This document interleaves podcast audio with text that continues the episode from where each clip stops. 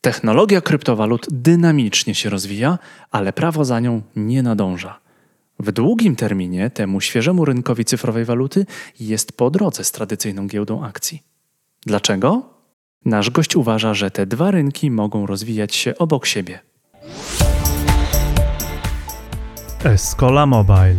Biznes masz w kieszeni. Tego odcinka dowiesz się m.in. dlaczego giełdom kryptowalut i giełdom akcji jest po drodze. O tym, jak zmieniał się rynek kryptowalut i dlaczego nie da się stokanizować budynku. Nie pominiemy tematu NFT. Moda? Czy duża szansa? Ten odcinek możesz też obejrzeć na kanale YouTube Escola Mobile. Link jest w notatkach. To jest czwarty odcinek wspólnego projektu z Fundacją GPW, w której Przemysław Gerszman dzieli się wiedzą na temat giełdy i inwestowania. Nasz gość zajmuje się rynkami kapitałowymi od ponad 12 lat. To inwestor giełdowy i promotor edukacji finansowej. Dzieli się wiedzą. Razem z Tomaszem Jaroszkiem jest współautorem książki Śladami Warrena Buffetta. Pełni rolę doradcy zarządu Giełdy Papierów Wartościowych w Warszawie SA. Dziękujemy Fundacji GPW za pomoc w zorganizowaniu tej serii podcastów.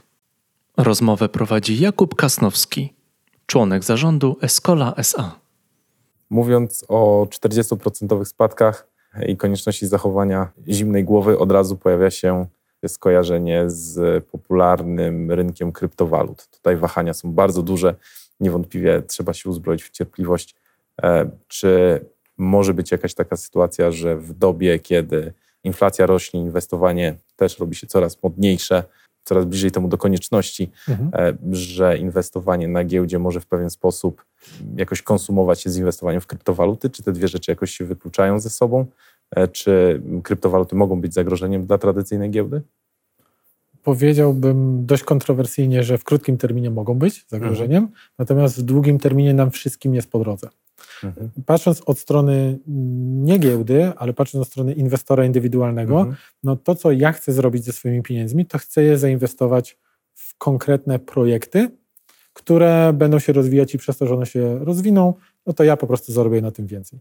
I na chwilę obecną taki standard światowy jest, że albo jestem kimś na poziomie angel inwestora, czyli mam bardzo dogłębną wiedzę i dużo pieniędzy i mogę inwestować wtedy w firmy prywatne, albo jestem przeciętnym inwestorem, mogę być też wybitnym, ale ten próg wejścia jest bardzo niski i po prostu inwestuję w spółki publiczne. Mhm. To, co się dzieje w świecie krypto, to to, że nagle mogę inwestować w projekty, które wcale nie są spółkami giełdowymi, bo ktoś sobie wymyśli jakiś protokół i ja od dnia jakby zero mogę zainwestować swoje pieniądze w ten rynek, czyli jakby mogę w pierwszej kolejności ominąć cały ten kapitał prywatny i to jest jakby ta pierwsza linia zagrożenia, że cały ten świat krypto, który jest bardzo szerokim światem, mm, jest nie tyle zagrożeniem na samym początku dla giełdy, co dla funduszy venture capital, angel investing i tak dalej, bo nagle mm, nie musimy jako firma, jako startup, zmieniając trochę perspektywę, chodzić i prosić się tych największych gór ze świata private e, investingu, ale możemy spróbować zrobić emisję do tysiąca drobniejszych inwestorów i w ten sposób sfinansować nasz biznes.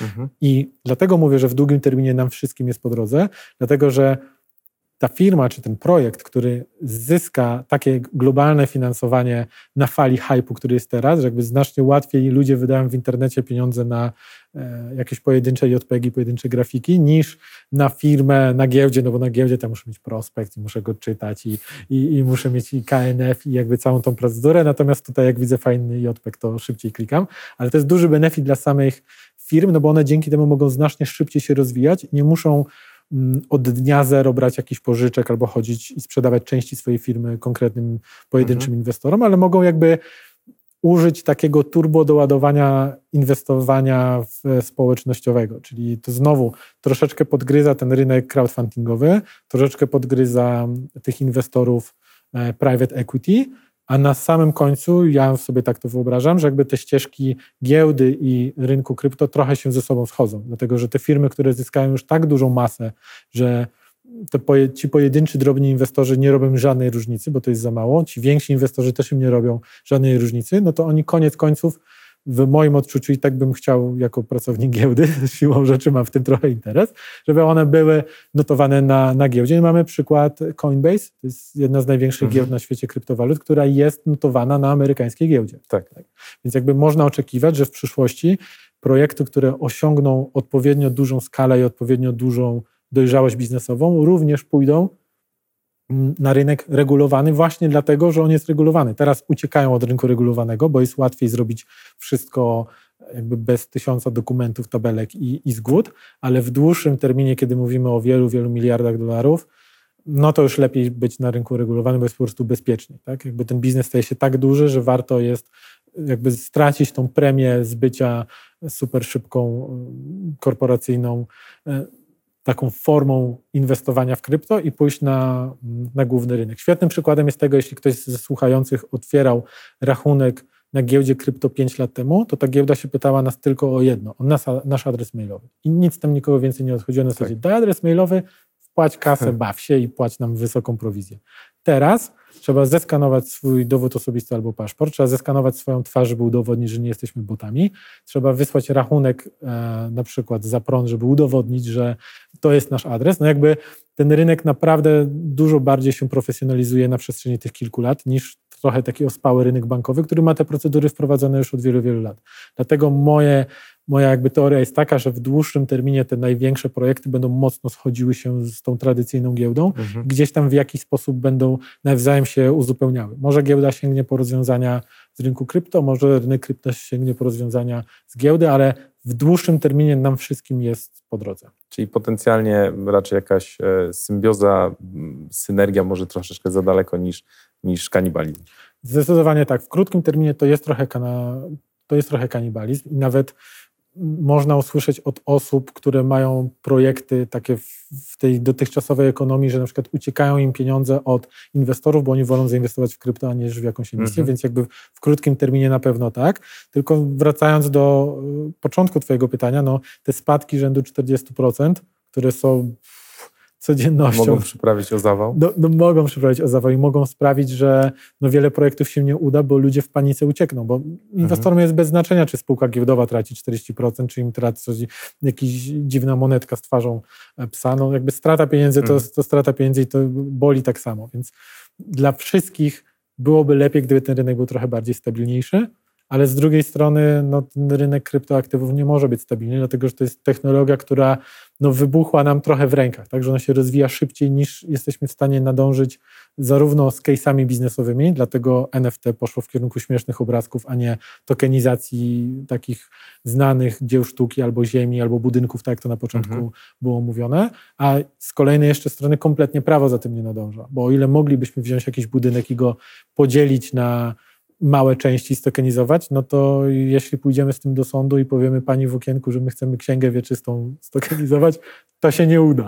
Ra, ra, raczej nie. Raczej, Raczej nie. Dlatego fajnie, że jest dużo optymizmu na rynku, ale ja też przestrzegam firmy przed tym, żeby nie zmieniały nagle wszystkie swojego profilu działalności, że my chcemy teraz robić tokeny, NFT i, i działać w blockchainie. Są od tego oddzielne projekty, niech one sobie to robią.